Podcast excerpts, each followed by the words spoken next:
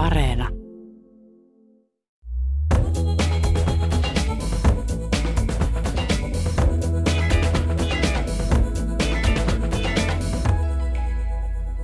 Marjatta Tapiolan uusissa maalauksissa on lihallisuuden tematiikkaa, eläinten kalloja ja antiikin myyttisiä hahmoja. Minotaurokset ja kentaurit ovat kulkeneet Tapiolan matkassa pitkään. Taiteilijan virtuosinen viiva näkyy kankaalla jättäen jälkeensä nautinnollisen aistikkuuden ja raadollisen ruumiillisuuden. Minä olen Pia-Maria Lehtola. Vieraanani Kulttuuri Ykkösessä on täällä Helsingin Galleria Forsblomissa perjantaina avattavan taidenäyttelyn taiteilija Marjatta Tapiola. Lämpimästi tervetuloa. Kiitos paljon. Tuntuu hienolta tavata sinut. Olet Suomen hienoimpia kuvataiteilijoita. Kiitos paljon. Tosiaan uusi taidenäyttelysi avautuu perjantaina Helsingissä Galleria Forsblomissa ja juuri nyt olette ripustamassa tätä näyttelyä. Ja äh, olen nähnyt muutaman teoksen ja tosiaan pysähdyttävin teos tässä tulevassa näyttelyssä on maalaus, jossa alaston mies puoliksi makaa ja istuu. Miehen yläosa on oranssin värin peittämä ja alaosa on ihanan vaalean punainen. Mikä oli tämän erityisen teoksen syntytarina? Toi olikin vaativa kysymys, koska mä erittäin mielelläni vältän verbalisoimasta suoraan näitä kuvia, koska mä aina puolustaudun sillä, että – että jotain kuvaa ei tarvitse maalata, jos sen voi sanallistaa. Et kuvissa yri, mä yritän ilmeisestikin ilmaista jotain sellaista, mitä ei ole mielestäni muilla keinoin sanottavissa kuin kuvana. Ja tota, mutta tietenkin mun kuvat on figuratiivisia ja siinä voidaan myös nähdä, nähdä niin kuin –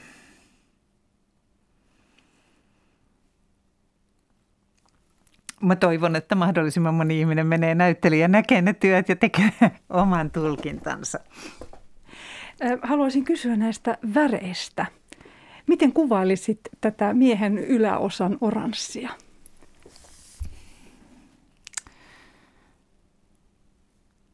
Voi hyvänen aika. Nämä mun maalauksissa värit kyllä tulee ihan intuitiolla, että ne on jotain liskoaivojen tuotantoa – ja niillä on tekemistä tunnelman ja tunteen ja ajatuksen kanssa. Tässä näyttelyssä on yllättävän paljon oranssia väriä, joka on seurannut mua muutaman kymmenen vuotta. Hirveetä, että mä oon maalannut niin kauan. Siellä on paljon oranssia, ehkä hieman enemmän kuin ennen. Mutta toisaalta siellä on myös tota, hyvin vaaleita maalauksia. Mutta tietysti mä tuun nyt juuri siitä ripustamistilanteesta. Kai Forsblom ripustaa siellä parhaillaan, parhaillaan ja hänellä on hieno näkemys kyllä, että mitkä teokset sopii keskenään ja mitkä on samassa huoneessa ja näin. Että mulle tämä on nyt hirvittävän – melkeinpä raaka tilanne, koska työt ovat eilen lähteneet ateliesta mm. sysmästä. Ja mä en ole nähnyt niitä tuollaisessa kauniissa, puhtaassa, avoimessa galleriatilassa. Ne on olleet ateljeessa ja aina kun mä saan yhden maalauksen valmiiksi, mä käännän sen nurin. Joten sunnuntaina mä kävin ne kaikki läpi, jotka lähtevät galleriaan. Ja mä huomasin, että osan mä olin melkein unohtanut. Niin, että on mm. aina valtavan jännittävää se, että miltä ne työt näyttää hienossa, puhtaassa, kauniissa, valoisassa galleriassa, kun ne pääsee pois kaoottisesta ateliesta ja ahtaudesta.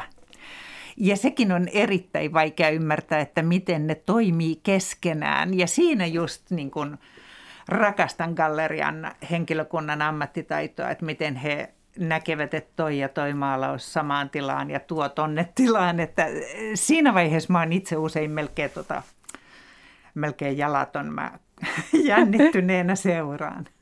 Tämä oli mielenkiintoista, kun kerroit, että ateliessa käännät valmiin taulun Kyllä, ettei se häiritse sitä, mikä, mä seura- mikä on työn alla seuraavana. Mielenkiintoista. Ja sitten tosiaan, mm, kun, kun nyt tosiaan sait sen galleriaan, niin näet sen tavallaan uudestaan. Täsmälleen. Ja sitten jotkut mä olin jopa unohtanut. Mm. Koska mähän on tehnyt tätä todella intensiivisesti useamman kuukauden. Niin, niin sitten tavallaan se oli sunnuntaina hirveän hauskaa, että, että oi tuokin maalaus ja tuokin maalaus, koska, koska aina se, joka on työn alla, vie mun kaiken mielenkiintoni ja energiani. Niin, ja se, että tavallaan atelier on aina vain yhtä maalausta varten. Hmm. Siitä tietysti tulee myös sen kaltaisia ongelmia, että näyttely ei välttämättä ole hirveän yhtenäinen aina. Mä luulen, että tämä näyttely saattaa olla yhtenäisempi kuin mulla yleensä. Jostain syystä. Ne, ne muuttuu aina ja tämä on hirveän jännittävä vaihe. Katsotko sitten teoksiasi ikään kuin päiväkirjoina? En päiväkirjoina, mutta tiedän ihan tarkkaan, että, että miten se näyttelyn syntyi. Mä tunnistan siitä käsialasta.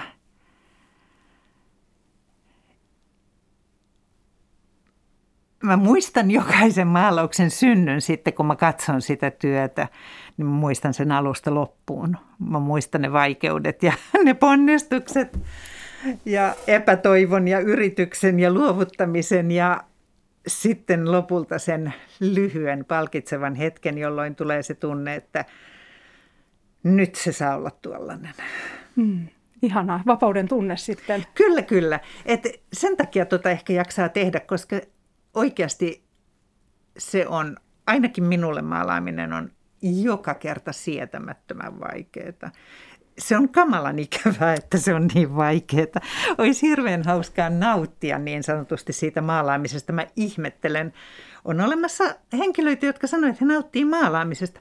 Kyllä, kerran mä nautin maalaamisesta. Mä oon maalannut mun oman talon aitan – ja mä, mä en voinut käsittää, että maalaaminen voi olla niin helppoa. Oli suloista maalata lämpimällä punamullalla yhtä aittaa, sen hirsiseiniä. Sitten samoin mä oon maalannut mun huvimajan ikkunat. Ja silloin mä sain suuren kohteliaisuuden, kun työmiehet sanoivat, sinähän osaat oikeasti maalata. Eli siis tota, kyllä mä tiedän, on helppoakin maalaamista ja se on mun mielestä rakennusta maalaaminen. Huonekaluja mä en ole kokeillut maalata, mä en ehkä olisi kärsivällinen siihen. Eli kun puhutaan myös, että kirjailijoilla on tämä valkoisen paperin kammo, niin onko sinulla kuvataiteilijana sitten tämä valkoisen kankaan kammo? Ikävä kyllä on. Hmm. Ei sille voi mitään. Ei sille voi mitään. Se ei ole keksitty asia, se on todellinen asia. Ja, tota, ja kyllä ainakin minulle käy niin, että kun mä koetan löytää sitä jotakin, josta mulla on aavistus ja jota kohti mä pyrin, mutta josta mulla ei ole täydellisen tarkkaa tietoa, niin on äärimmäisen turhauttavaa nähdä kömpelöä ja huonoa ja epäonnistunutta jälkeä, jonka saa pestä pois ja pestä pois ja pestä pois ja pestä pois. Taikka sitten joutua jopa tilanteeseen, että joutuu vain hylkäämään, että sitä ei saa enää edes pestyä pois, joutuu hylkäämään koko kankaan. Ennen kuin, että se on salaperäistä puuhaa. En, en kerta kaikkiaan tiedä, mitkä ne salaisuudet on.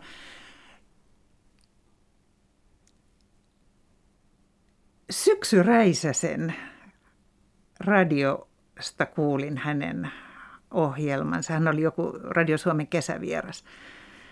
Osaisinpä mä nyt tämän sitaatin. Se meni jotenkin niin, että jousiammunnassa onnistumisen tai osumisen halu turmelee sen ampumisen ja turmelee sen mahdollisuuden onnistua siinä jousiammunnassa. Ja mä pelkään, että maalaamisessa saattaa olla aivan sama, että jos on niin kuin – kunnianhimoinen haave, että nyt mä teen elämäni upeimman mm. maalauksen, niin aivan varmasti menee pieleen. Se, mä mietin usein myös yhtä satua, miten se satu mahtoi mennä. Ei vaatteissa eikä alaston sinun tyttäres olla saa, kun huomenna luokse kuninkaan hänen täytyy matkustaa. mun täytyy etsiä se satu ja katsoa, kuinka se oikeasti menee. Mutta siinä oli sitten, se oli tällainen näitä vanhoja satuja, joissa on ovelia juonia. Sitten se lapsukainen pukeutui kalaverkkoon, mm. niin se ei ollut alaston, mutta se ei ollut vaatteissa. Sitten se ei saanut mennä tietä pitkin, niin se käveli kai, eikä ojassa, mutta se käveli kai sitten tien ja ojan välissä. Mä tarkoitan tällä sitä, että maalaamisessa ei saa olla sellaista menetinköhän mä nyt ajatuksen, miksi mä tuon sadun tähän toin. Mutta tota, mä tarkoitan sitä, että siinä täytyy olla varma, mutta ei itse varma. Mm. Et itse varmana tulee elotonta, sielutonta jälkeä. Mutta taas epävarmana tulee niin surkeata sotkua, että sitä ei voi näyttää kellekään. Eli että se viivan täytyy olla varma, mutta ei itse varma. Ymmärrätkö? Joo, tätä, tätä jo. mä ajoin. Eli täytyy olla halu maalata ja, ja sitten kuitenkin ehkä myös sallia, että se on seikkailua. Sallia, että se on seikkailua ja sitten tota, jonkunlainen siis...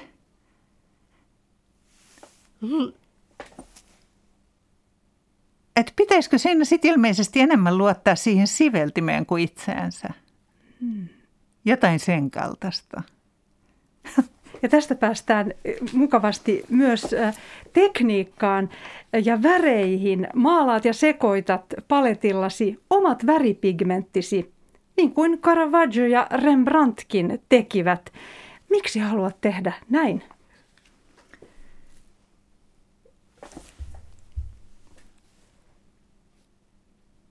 Mä voimakkaasti rakastuin pigmenttien aitoon puhtauteen.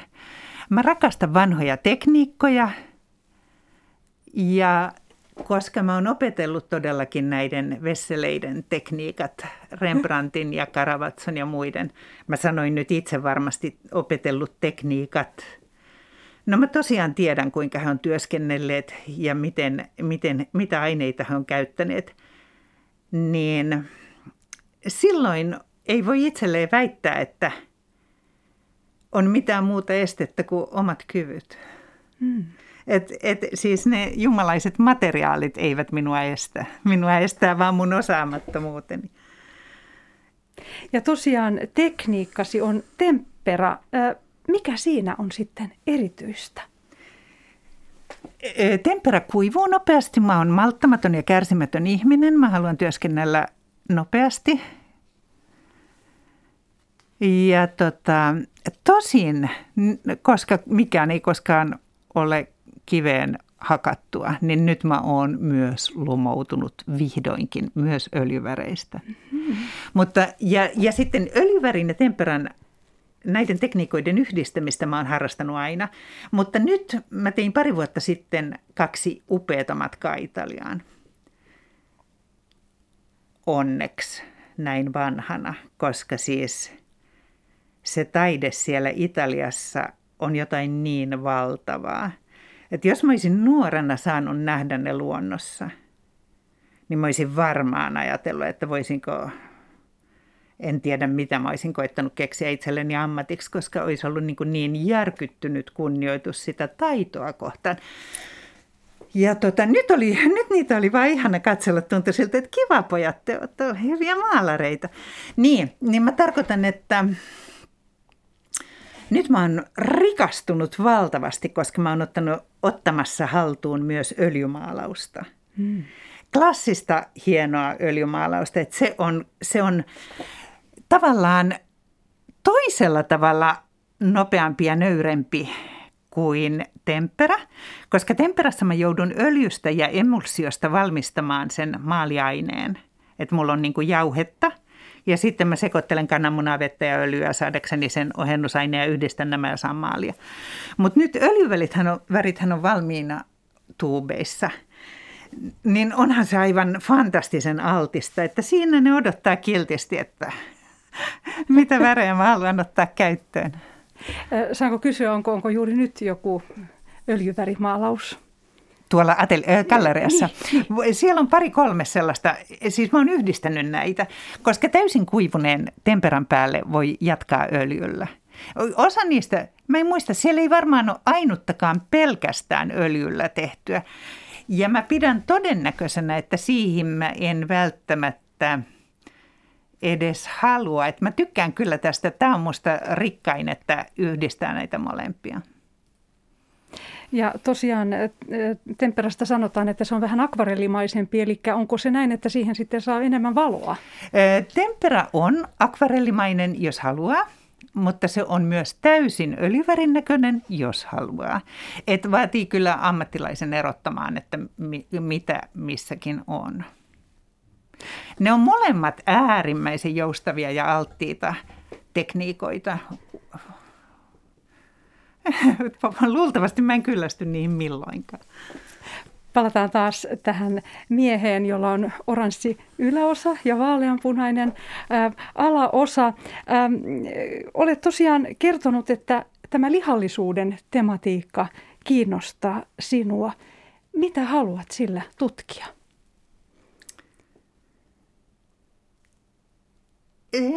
Minun kohdallani ilmeisesti on niin, että –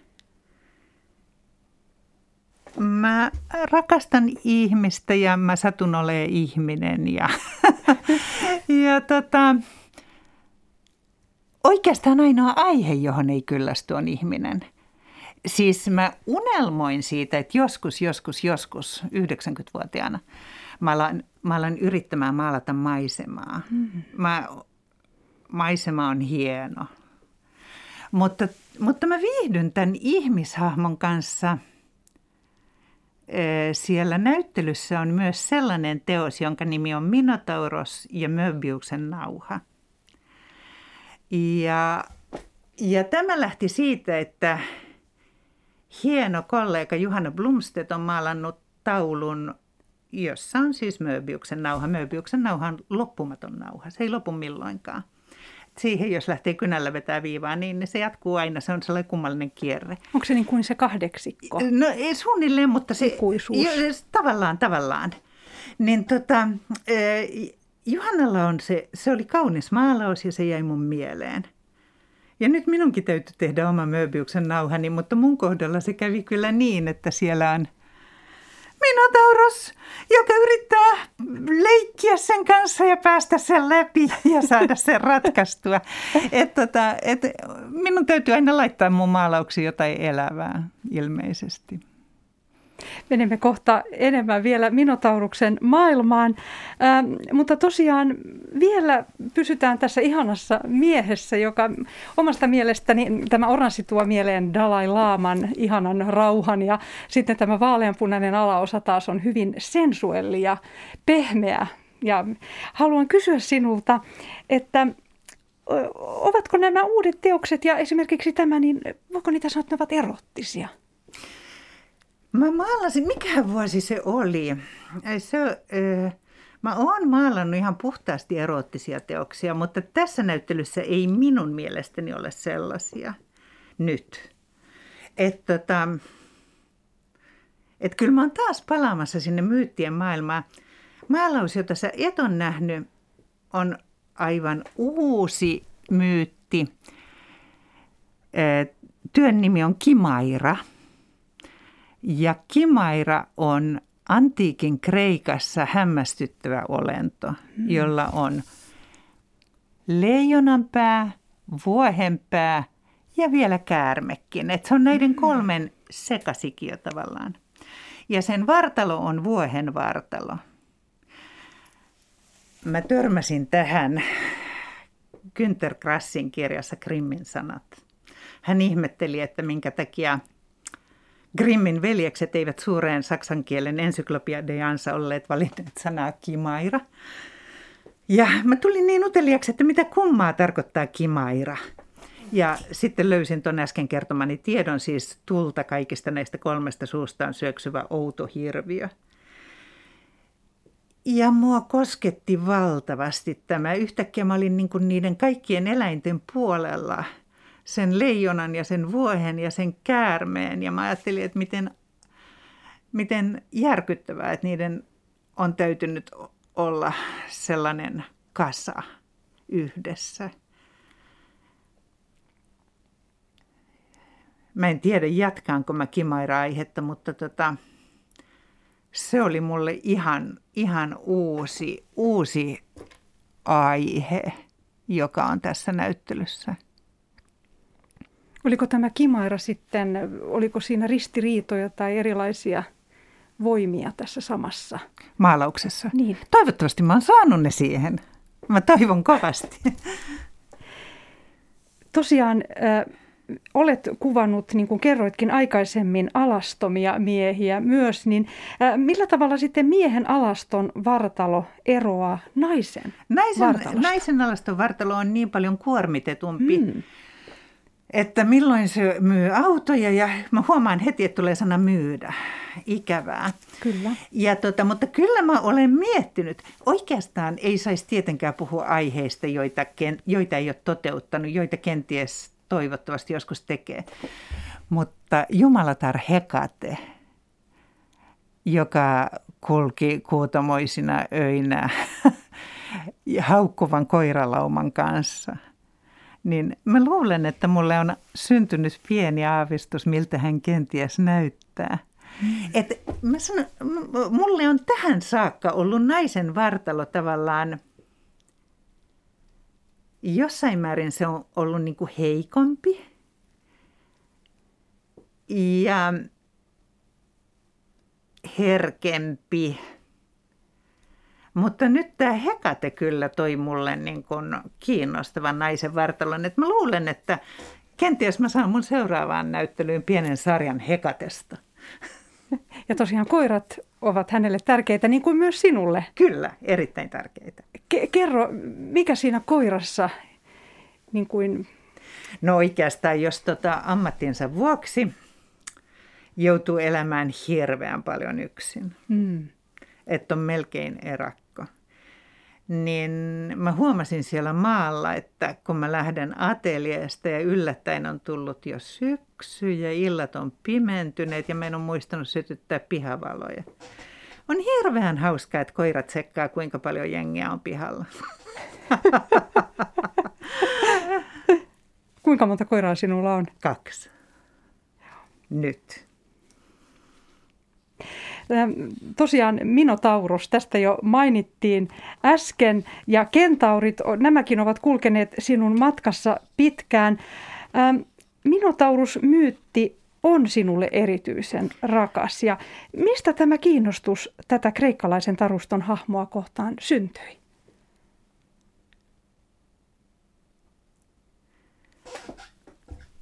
Mä rakastan eläimiä hirveän paljon. Ja sitten jotenkin, Minotaurus-myyttihän on ikävä. Se rassukkahan on hirviö, joka vietti onnetonta elämää labyrintissä ja hänelle uhrattiin ihmisuhreja. Se halusi syödä. Mä en ole maalannut ainuttakaan oikeastaan vihaista Minotaurosta. Et mulle se Minotaurus on kuitenkin – Ehkä mun minotaurokset vaan on niin kuin ihmisiä. Mä, mä pidän härkäeläimestä, mä pidän ihmisistä. Se on mulle sellainen rakas aihe. Kuulostaa tylsältä, että on aihe, mutta tota, se, se lakkaamatta kuitenkin inspiroi mua.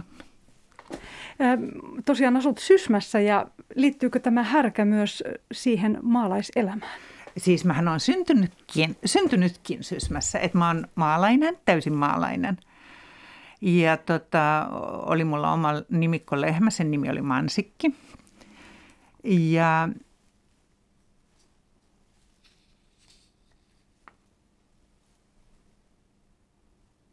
Ja kohtasit siellä kuitenkin sitten aina myös härkiä? No oikeastaan,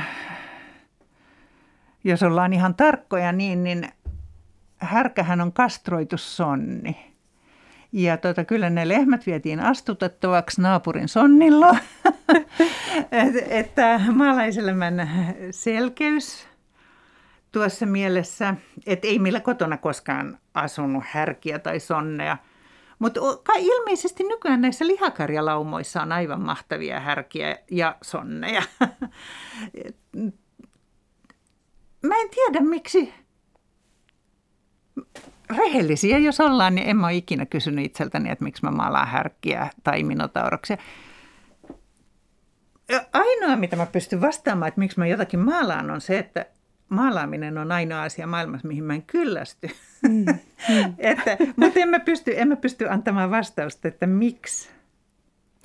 Myös Picassolla minotaurusaihe on yleinen ja Picassohan on maskuliininen taiteilija. Miten Picasson minotaurus eroaa sinun minotauruksesta? Rakastan kuulla puhuttavan niistä samassa lauseessa.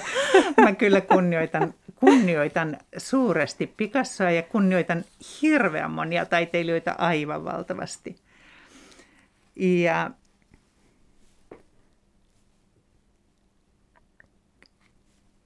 kai se on. En mä, en mä pysty mitään järkevää tähän sanomaan. En, niin. Oishan se ihan uskomatonta, uskomatonta olla Picasson pään sisässä ja nähdä hänen, hänen kannaltaan maailmaa. Siinäpä olisi mysteeri. Maretta Tapiola, taidettasi kuvataan herkäksi ja hauraaksi ja silti siinä on määrätietoinen viiva. Ja itse kun tutkin teoksiasi, niin näin siinä Leonardo da Vincin tutkivaa otetta, maailmaa tutkivaa tieteellistä otetta. Oletko tutkija? Huh, huh.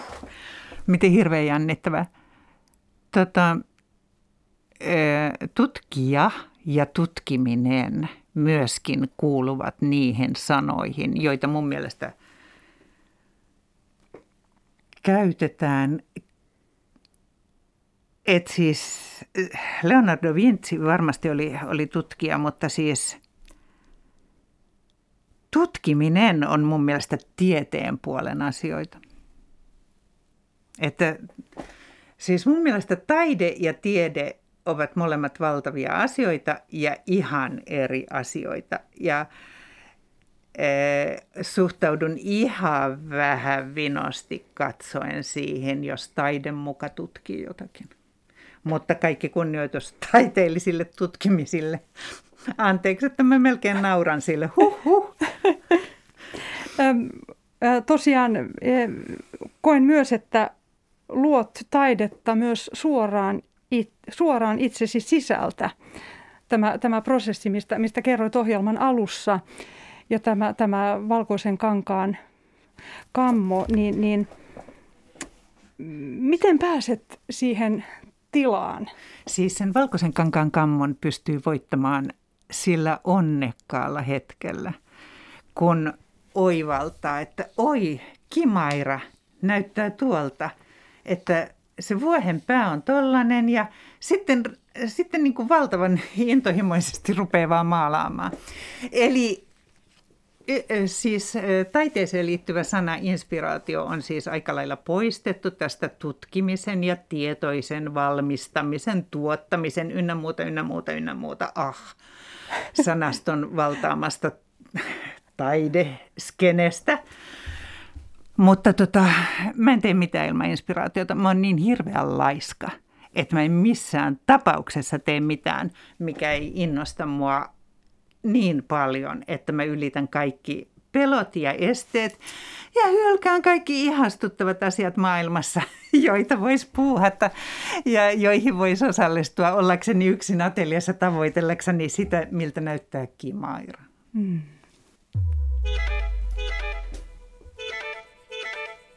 Kuuntelet Kulttuuri Ykköstä, jossa tänään vieraanani on Suomen tunnetuimpiin kuvataiteilijoihin kuuluva Marjasta Tapiola. Olemme puhuneet uudesta näyttelystäsi helsinkiläisessä Forsblom Galleriassa ja kohta siirrymme ajassa myös taaksepäin.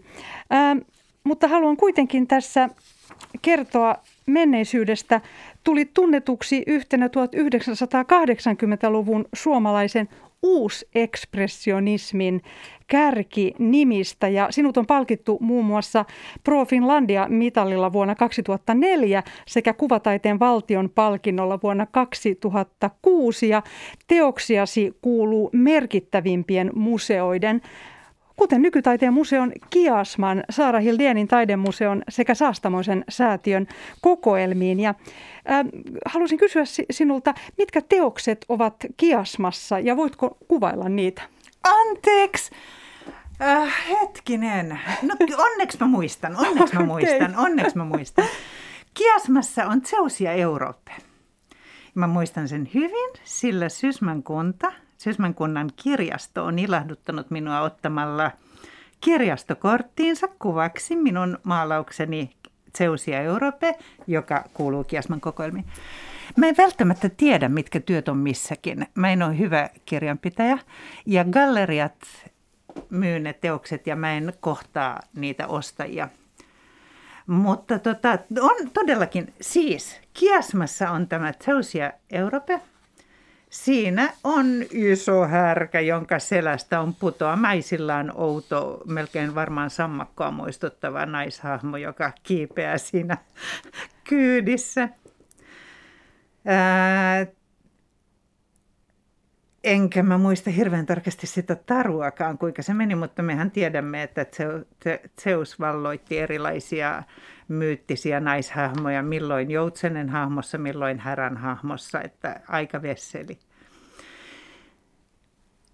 Sitten Kiasman kokoelmassa muistama toisenkin, koska se on ihan eka, joka sinne myytiin. Sen nimi on Kultainen vasikka. Siinä on merkillinen muumioitunut kultavärillä maalattu vasikka tummanruskealla taustalla. Mm. Ha, mä muistan hyvin. Mm. Tällaiset työt ainakin on kiasmassa. Kiasmassa on vähän kurjaa, että meidän nykytaiteilijoiden teokset ei ole esillä. Että ne on jossain ties missä varastossa, mutta ehkä niitä 200 vuoden kuluttua joku saa katsella. Taite, taiteesi tosiaan edustaa uusekspressionismia ja teit läpimurtosi silloin 1980-luvun alussa yhtä aikaa Marika Mäkelän ja Leena Luostarisen kanssa. Mikä omassa ajassanne materialisoitui teoksissanne? Lumoava kysymys. Tuosta voisi varmaan kirjoittaa esseen, jos osaisi kirjoittaa esseitä. Tota, mun näkemyksen mukaan tietysti meidän kaikkien kolmen teokset on mitä erilaisimpia. Ja no,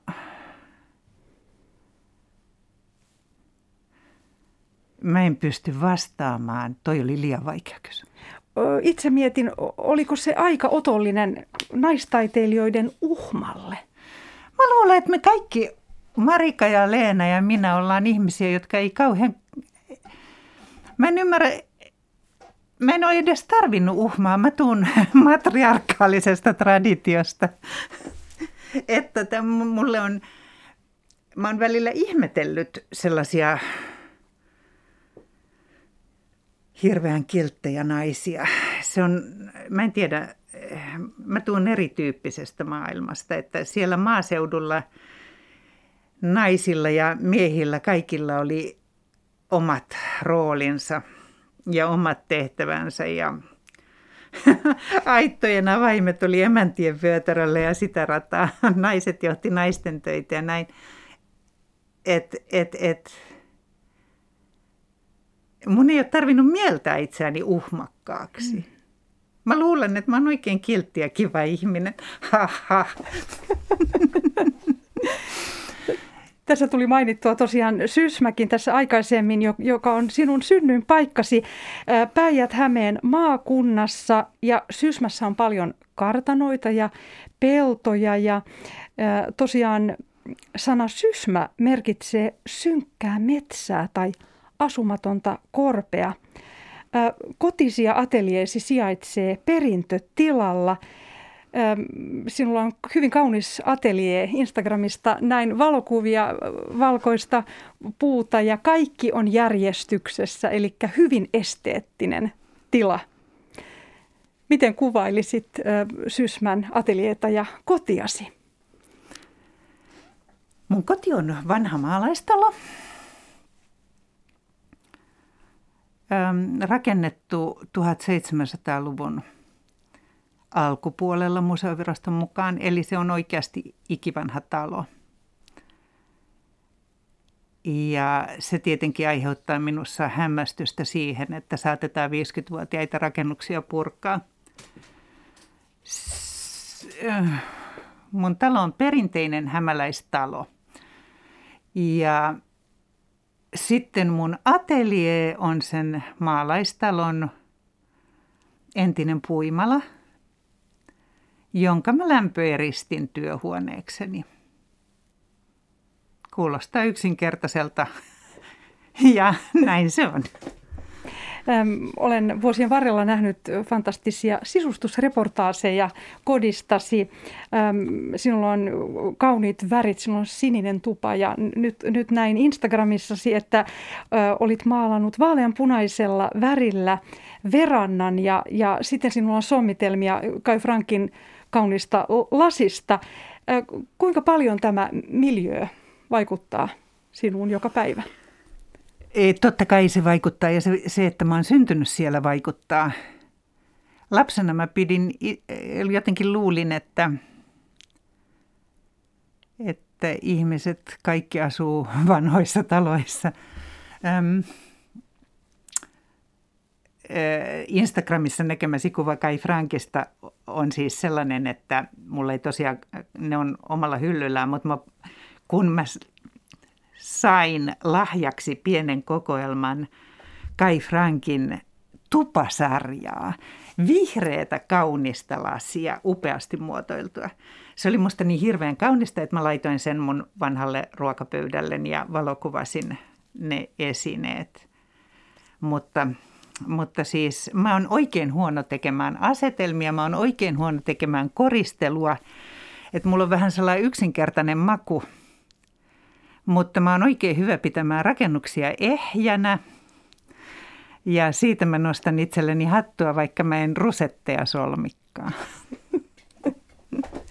Palataan takaisin vielä Instagramiin. Siellä olet jakanut myös nostalgisen kuvan omasta ateljeestasi, joka silloin, se oli varmasti silloin 1980-luvulla, sijaitsi Helsingin Töölön tunturi kadulla. Oi tosiaan, joo, se on silloin, se on, se on totta, se on totta, se on totta. Seisonko mä siinä tupakka kädessä? Kyllä, apua, kyllä. Joo. Joo. joo, silloin mulla Raukalla ei ollut oikeaa atelieta, joten se oli meidän töölöläiskodin olohuone, joka oli mun atelie. Millaista taidetta siellä syntyi? Ne, no, no esimerkiksi sellainen maalaus, joka löytyy helposti netistä nimellä Unto ja rauha. Siellä, siinäpä istuu pienehköllä sohvalla huomattavan suurikokoinen nainen hieman hintelän miehen vieressä. He ovat rakas edesmennyt tätini Rauha ja hänen miesystävänsä Unto, jotka oli mulla kylässä ja niiden niin kuin karaktäärit teki muhun niin suuren vaikutuksen, että mä tein heistä tämän maalauksen. Mä maalasin sen siinä tilassa ja joo. Elitkö silloin sitä kuuluisaa taiteilijan bohemielämää? Öm, siis loppujen lopuksi.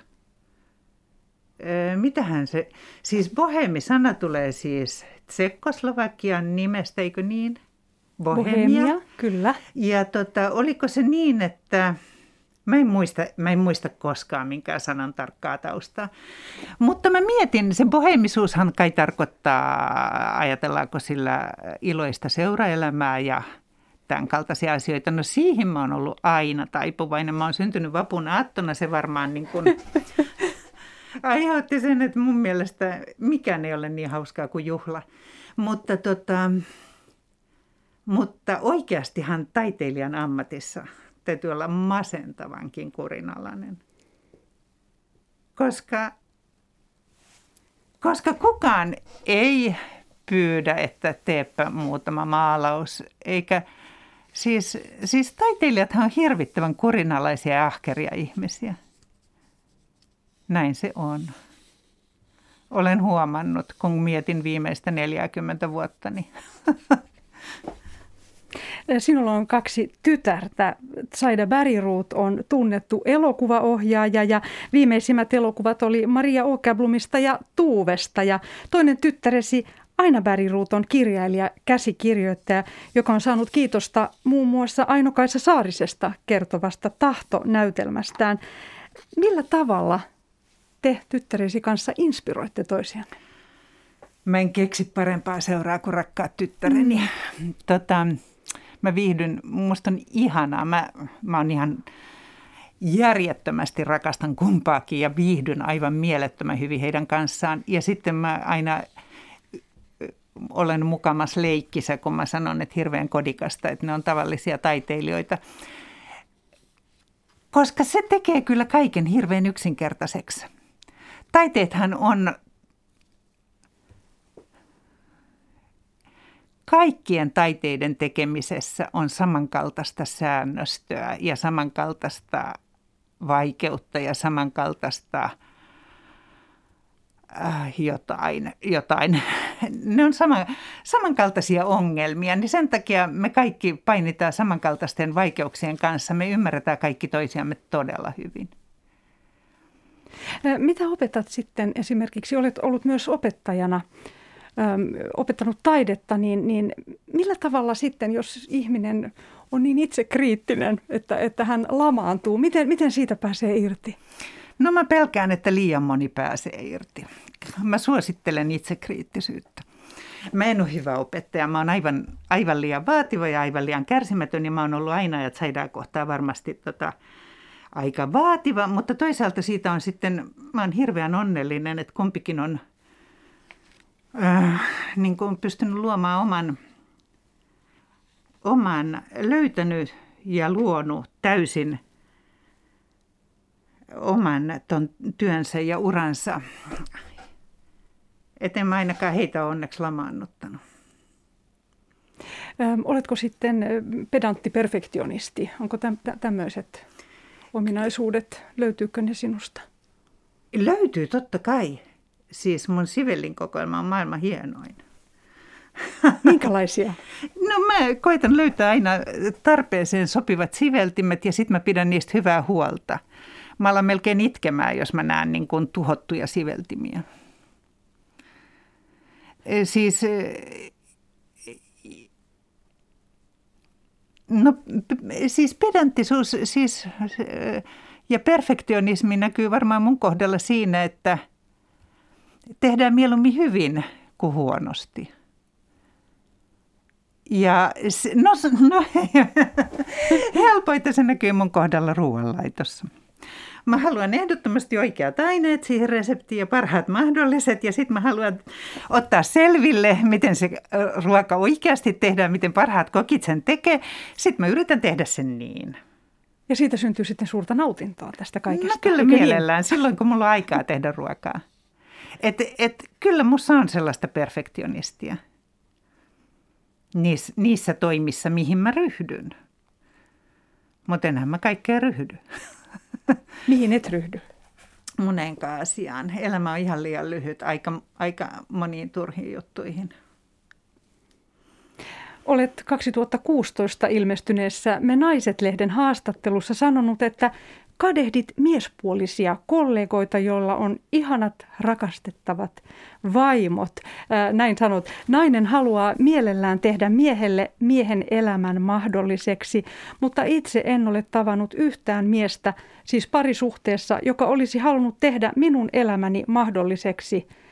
Onko tämä vielä tänään mielipiteesi? Ei ole, koska tota, ensinnäkin mä seurustelen erittäin hämmästyttävän älykkään ja monipuolisen miehen kanssa.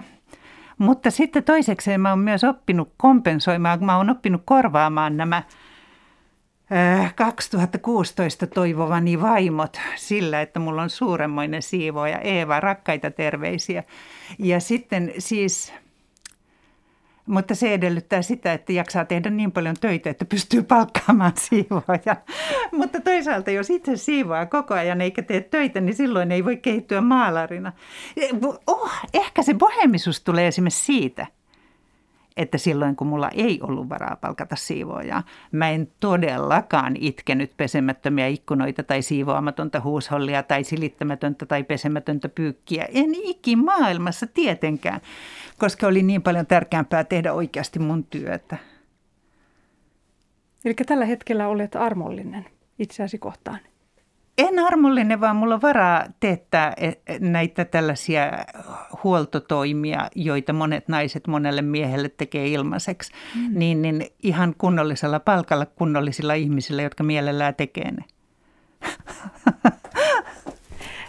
Tähän haluan vielä kysyä sinulta.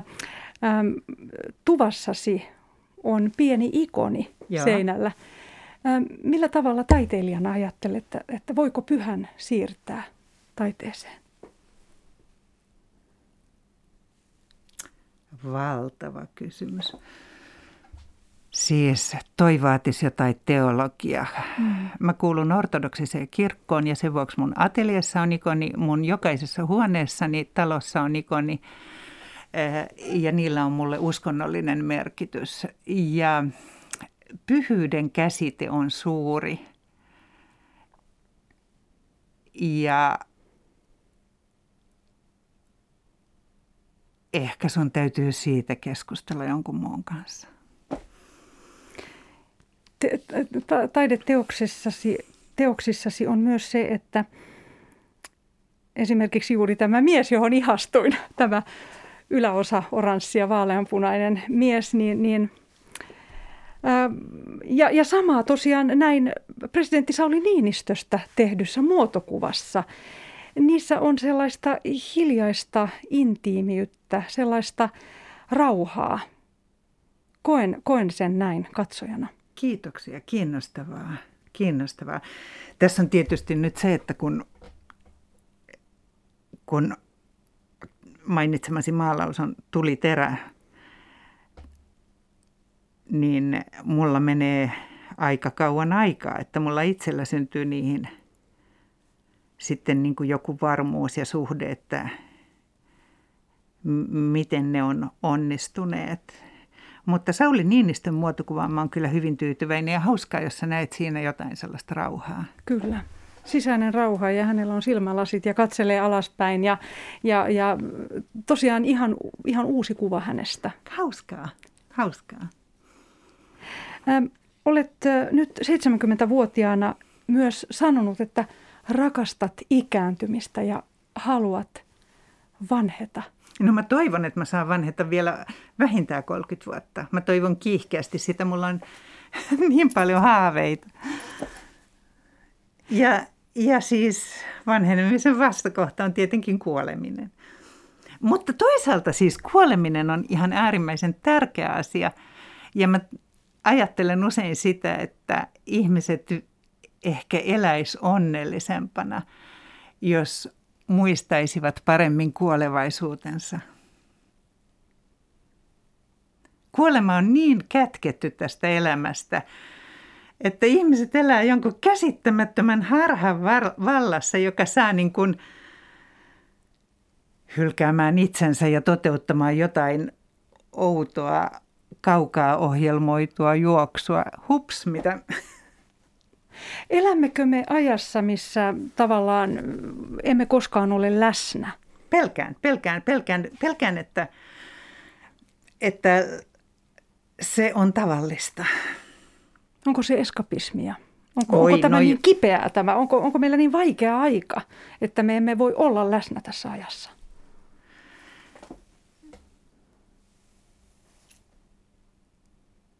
No on niin suuria kysymyksiä. Mulla on aavistuksia.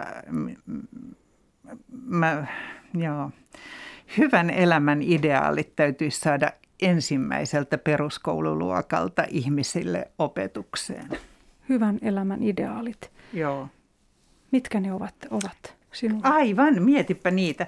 Toi on Juha Varton yhden kirjan – vai onko lie jonkun esseen tai esitelmän nimi. Mutta se jäi ikuisiksi ajoiksi mun mieleen, koska tota, siihen kannattaisi perehtyä kunkin omalla kohdallaan, että mitä ne hänelle on. Palataan vielä antiikin myy- myytteihin, joita on tosiaan nyt taas näissä uusissa teoksissa perjantaina avattavassa näyttelyssä Helsingissä Galleria Forsblomissa, niin onko mytologia, onko, onko, se, onko nämä antiikin myytit meille edelleen opettajia? Absoluut. Ihminen ei muutu lainkaan. Aivan hirveän hullua kuvitella olevansa yhtään erilainen kuin 500 vuotta sitten elänyt ihminen tai 2000 vuotta sitten elänyt ihminen. Ja, ja niin kuin mä kuulin jossakin jonkun sanovan, että Dostoevskilla ei ole mitään sanottavaa tämän päivän ihmisille. Hurraa, voi voi. Ja tosiaan, jos olisin oppilas, mihin myyttiin minun pitäisi tutustua? Mitä suosittelisit?